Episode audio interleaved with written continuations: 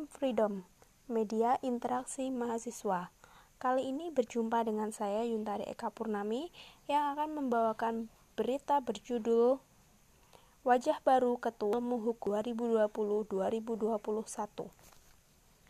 Program studi ilmu hukum pada kemarin, Kamis tanggal 7 bulan 1 2021, menyelenggarakan musyawarah besar ketiga reorganisasi kepengurusan himpunan guna pemilihan ketua yang baru.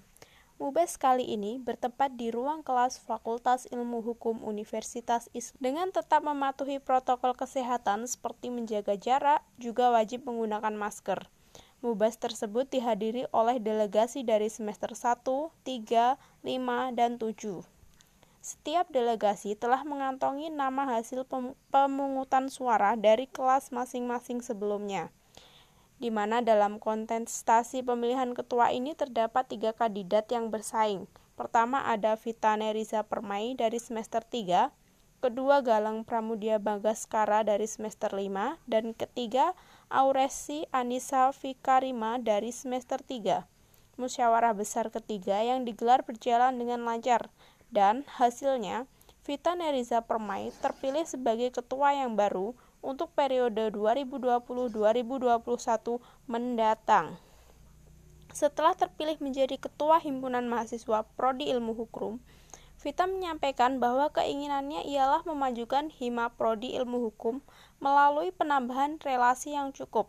Karena tanpa relasi yang cukup, maka tidak ada pandangan dan pola pikir pembelajaran yang baru Selain itu, Vita ingin berkontribusi dalam relasi baik antar fakultas di Universitas Islam Balitar sendiri, antar kampus, bahkan di tingkat nasional. Sebagai ketua HIMA, saya berpesan bahwa kita sebagai mahasiswa hukum yang harus yang harus utama tahu aturan. Jadi nggak mungkin mahasiswa hukum tidak tahu aturan, memang dasar dari apa apa pun itu kan aturan. Yang kedua adalah bagaimana caranya potensi-potensi mahasiswa hukum bisa terbangun dengan adanya wadah.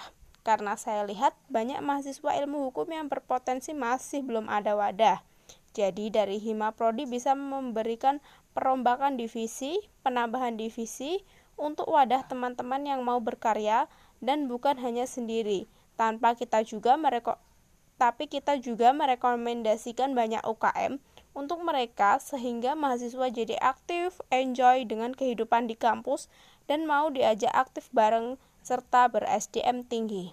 Terang Vita. Sekian berita yang saya bawakan. Terima kasih.